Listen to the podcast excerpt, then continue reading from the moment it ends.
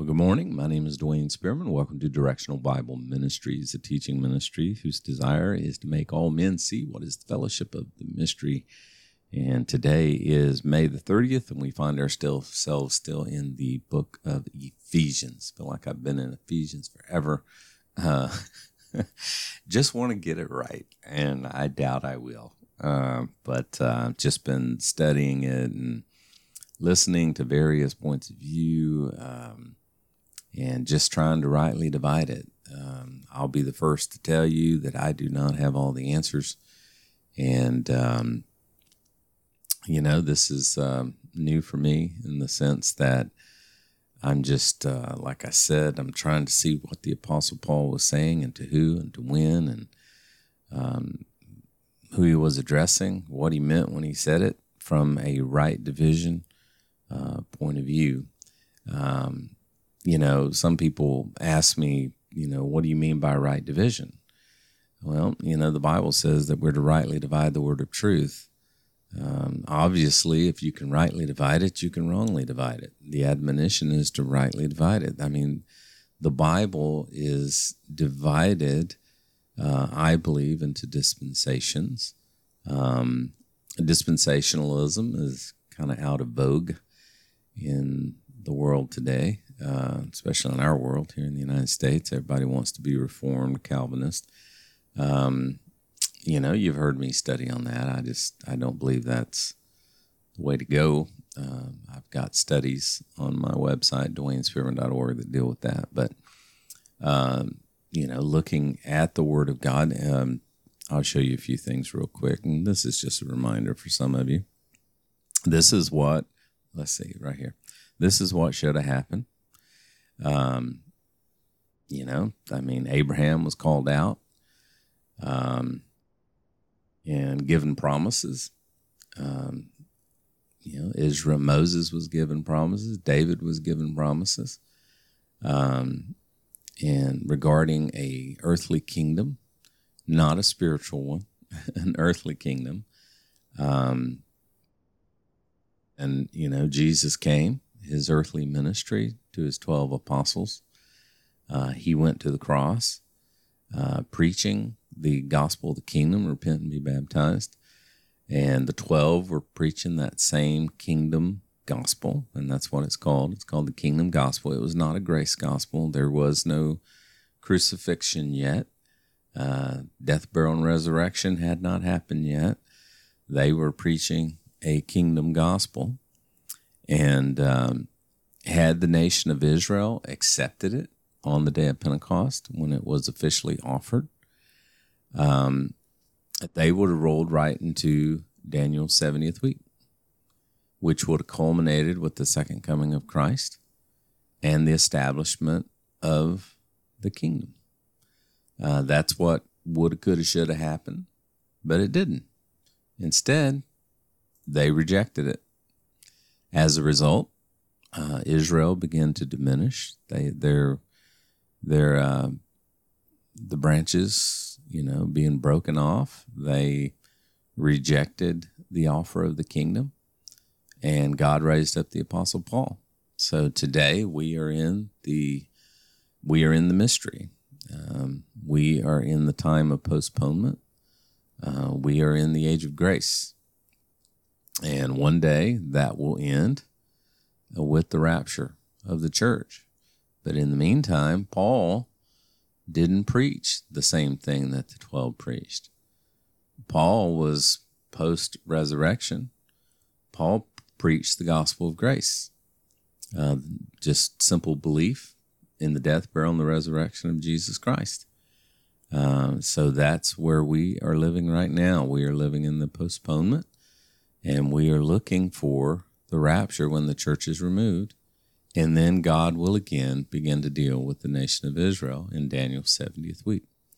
So, excuse me, this is what should have happened. And this is what did happen. I mean, it's um, it's actually pretty simple. And that's what I mean by right division. So that's what I've been on the journey on. That that that's the journey that I've been on for the past three, four years, And some of you have been following along with me. Um, some have absolutely rejected it and looked at me like I'm a heretic, and I'm I'm okay with that. um, I believe that uh, dispensationalism is the is the proper lens through which to see the scriptures, and I believe that right division is the proper hermeneutic um, to interpret it. So last time we were together, we were looking at um, unity in the body of Christ, Ephesians four one, where Paul says, "I, therefore, the prisoner of the Lord, beseech you that you walk worthy of the calling of the vocation wherewith you are called." And you need to do it with all lowliness and meekness, with long suffering, forbearing with one another in love. Uh, you need to endeavor. You need to work at keeping the unity of the Spirit and the bond of peace with each other. Why? Because there's only one body, there's only one Spirit, even as you're called, and one hope of your calling. There's only one Lord, there's only one faith, there's only one baptism. Our God and Father of all, there's only one God and Father of all, who's above all, through all, and in you all. And he says, "But unto every one of us is given grace according to the measure of the gift of Christ." Uh, all of us are given grace, and what that's saying is all of us are given what we need in order to walk Uh, in the calling that God has given to us. And then he goes into these controversial verses here. Verse eight, "Wherefore he saith, when he ascended up on high, he led captivity captive, gave gifts to men." And again, the context is the gifts, the gifts that Christ gave. Uh, and then this parenthetical statement, "Now that he ascended, but what was it that he first also descended in lower parts of the earth?" Again, Jesus didn't go to hell. Uh, Apostles' Creed said, Creed, Apostles' Creed says he went to hell. He didn't go to hell. The first person that's going to be thrown into hell is the Antichrist and the false prophet. And then a thousand years later, the devil himself is going to be cast into hell, which is the lake of fire. So Jesus didn't go to hell. He ascended in the place of the dead, Sheol. Uh, he that descended is also the same as the one that ascended far above all heavens, that he might fulfill fill all things. And of course, that's our Lord Jesus Christ at his death, his burial, and his resurrection. And as a result, he gave some to be apostles, and some prophets, and some evangelists, and some gift, some pastors, and some teachers. Those are the gifts that he's talking about. I mean, we got to keep the context here. He has given grace according to the measure of the gift of Christ. Okay. And then he says in verse eleven, "And some of those gifts are apostles and prophets and evangelists and pastors and teachers." That's where I'm picking up today. "And they were for the perfecting of the saints, for the work of the ministry, for the edifying of the body of Christ." So what does he mean there when he says, "And he gave some apostles and prophets and evangelists and pastors and teachers"? Uh, these are the gifts that were given unto men. Now, some are quick to point out that these are not gifts, but positions that were given to administer the gifts. Um, and if you look at it by definition, and I obviously can't spell the word definition there, by definition, apostles laid the foundation. I always use my hand when I deal with students. Uh, the apostles are like the thumb. They are the foundation. Um, You know, that's uh, the thumb is what we use to pick things up. The, the the thumb, without the thumb, I mean, we wouldn't be able to grab tools. We wouldn't be able to hold hold a can or a bottle. I mean, the thumb is the foundation, and the apostles laid the foundation. The prophets are the ones that say, "Thus saith the Lord, thou art the man David." They are the ones that uh, point out. Uh, they are the ones that foretold and forthtold. Um, and then the evangelist stands out above all the rest. Uh, evangelist is those who go out with the gift of evangelism. And then the pastors, they're the ones that are married to the flock, the ring finger. And then the teachers go where other people can't in regarding teaching the word. So by definition, apostles laid the foundation, prophets foretold and forthtold. Evangelists had the gift of evangelism. Pastors oversaw the flock, and teachers taught the word. Now, some people see pastors and teachers being one one gift or one uh, position, um, you know, but uh, there's disagreement there. But the question is, at least for me, the more pressing question is, who were these people?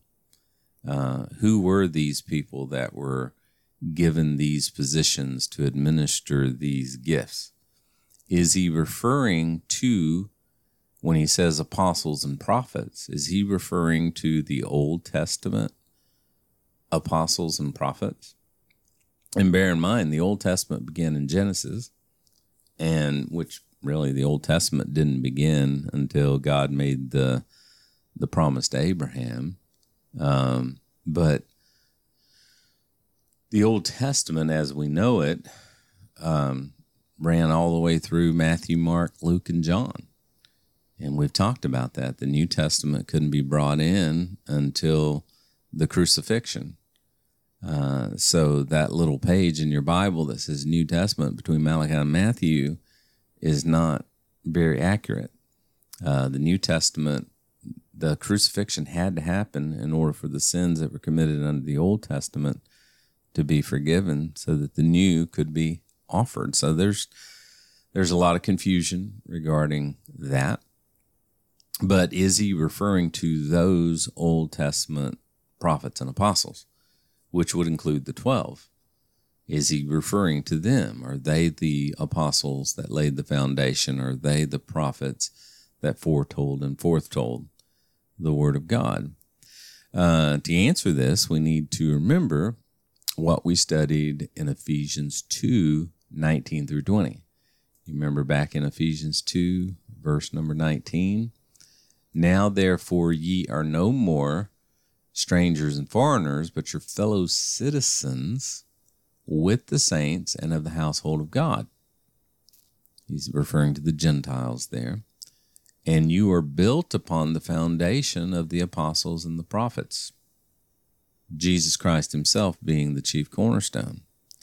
Now, you remember when we studied that, I said this is either saying that the church, the body of Christ, was built upon the foundation that was laid by those Old Testament prophets, Daniel, Jeremiah, Ezekiel, Isaiah, and the teachings of the apostles, which would be the twelve, which is what most in the church today teach and believe, that the, the church is built on the Old Testament prophets and apostles.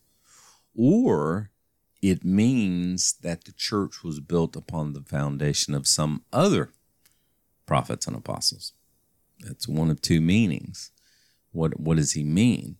Well, in Ephesians chapter one, verses one through five, it says clearly that the Old Testament apostles and prophets did not know what Paul knew regarding the mystery, regarding the body of Christ. They did not see the postponement that we just talked about. They did not see the nation of Israel rejecting the offering of the kingdom.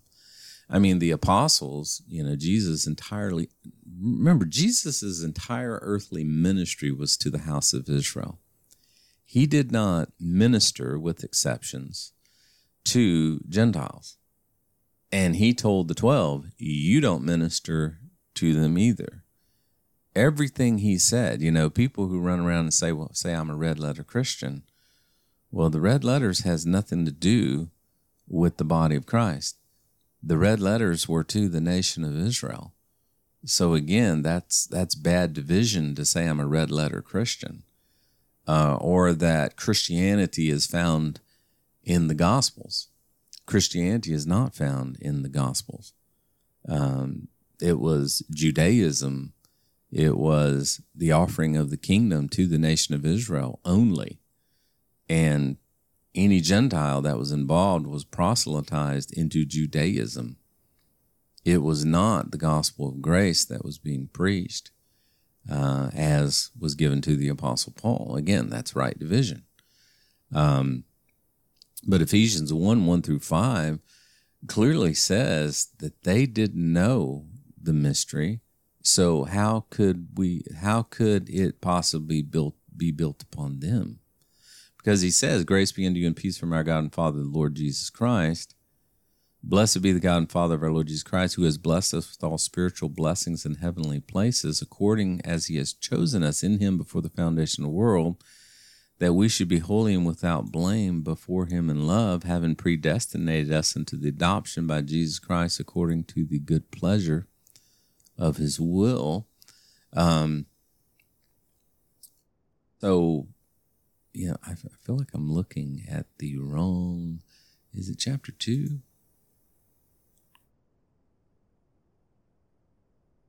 No, it's not chapter two. Is it chapter three that I'm looking for? There it is. So this should actually be three. "For this cause I, Paul, the apostle of Jesus Christ, for you Gentiles, if you've heard of the dispensation of the grace of God that was given to me," in other words, it wasn't given to the Old Testament of prophets and apostles, "how that by revelation he made known unto me the mystery, whereby when you read you may understand my knowledge of the mystery, which in other ages was not made known to the sons of men, as it is now revealed unto his holy apostles and prophets by the Spirit." So again, we're talking about some apostles and prophets here, but it's not the past prophets and apostles. Um, Paul mentioned this too in First Corinthians twelve twenty-eight when he said, "And God hath set some in the church, apostles, and secondarily prophets." So are Old Testament prophets in the church? Are apostles in the church?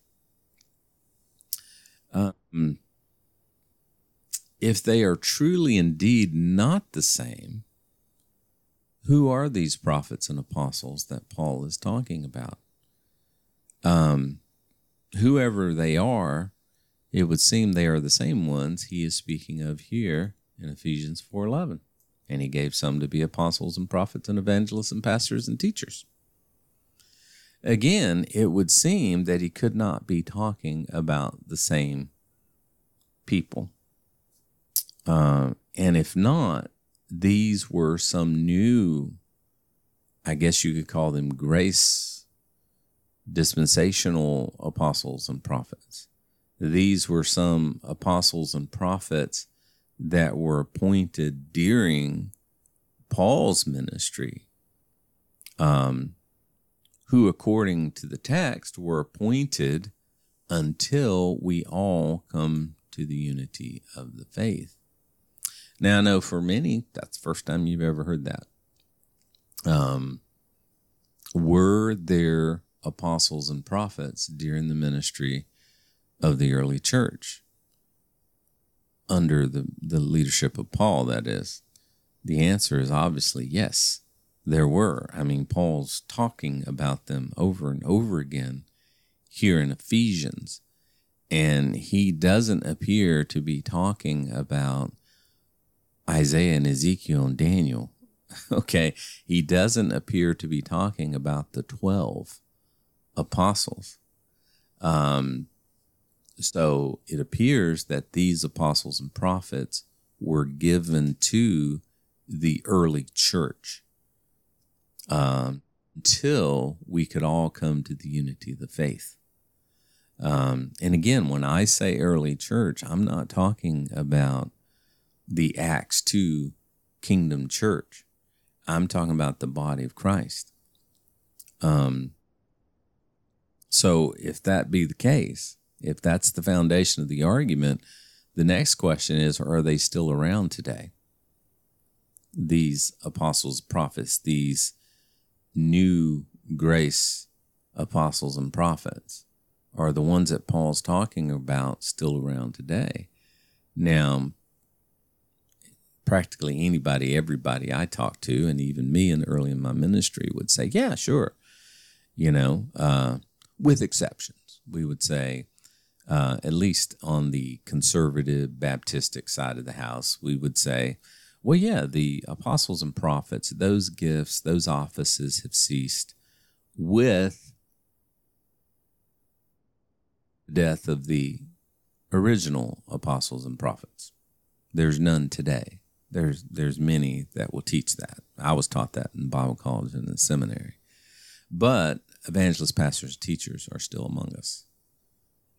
Or could it be that these offices, these positions to administer these gifts were only given for a period of time until we could all come to the unity of the faith, and then they were all done away with?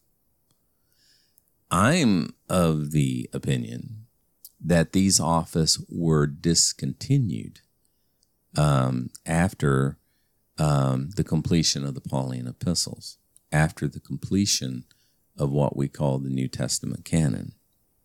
So that is my opinion, because if you look at the offices in the church that were appointed by the Apostle Paul, he doesn't mention apostles and prophets, pastors, teachers, evangelists. He only mentions two, elders and deacons. That's all he mentions in Timothy and Titus, elders and deacons. Elders in the Old King James is translated as bishops. He doesn't mention these five gifts or these five positions to administer the gifts. He only mentions elders and deacons to be appointed in the church.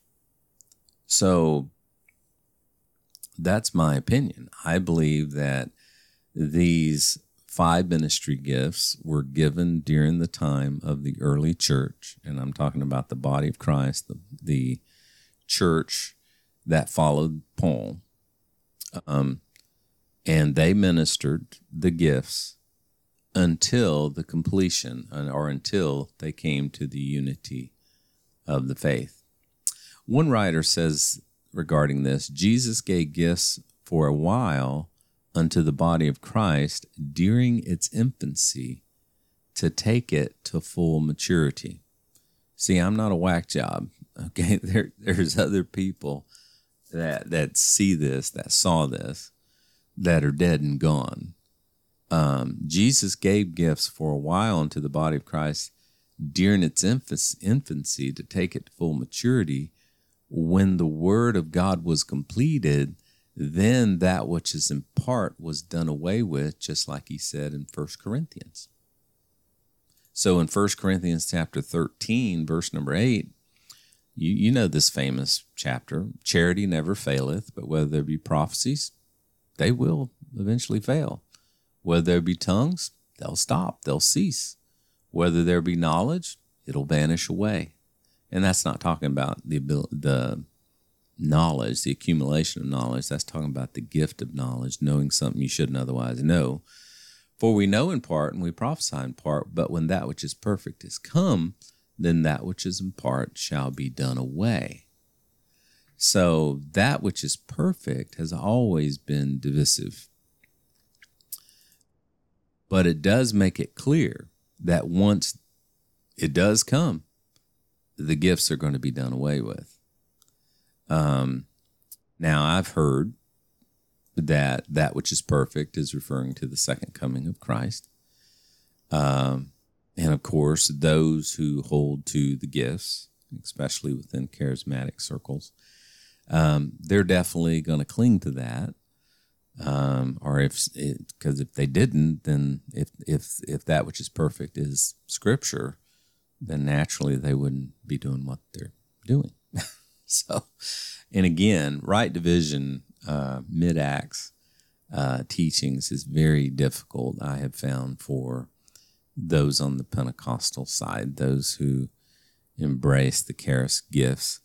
Uh, they struggle the most with it because they have the most to lose, um, I, I've found in my my journey here.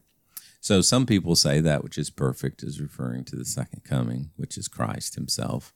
Some people say that which is perfect is the eternal state. Uh, they'll point out that that which is perfect is neuter. It's not male or female, so it can't be referring to Jesus, but it's referring to an eternal state. And I went through all this. I remember believing and teaching that it was Jesus. I remember believing and teaching that it was referring to a neuter, neuter eternal state when you don't need these things anymore because Jesus will be living amongst us. And I've went through these are actually referring to the scriptures. Again, gender neutral, neuter, referring to the scriptures. Of course, two of those are still yet future because we haven't witnessed the second coming yet, and we certainly are not in the eternal state yet.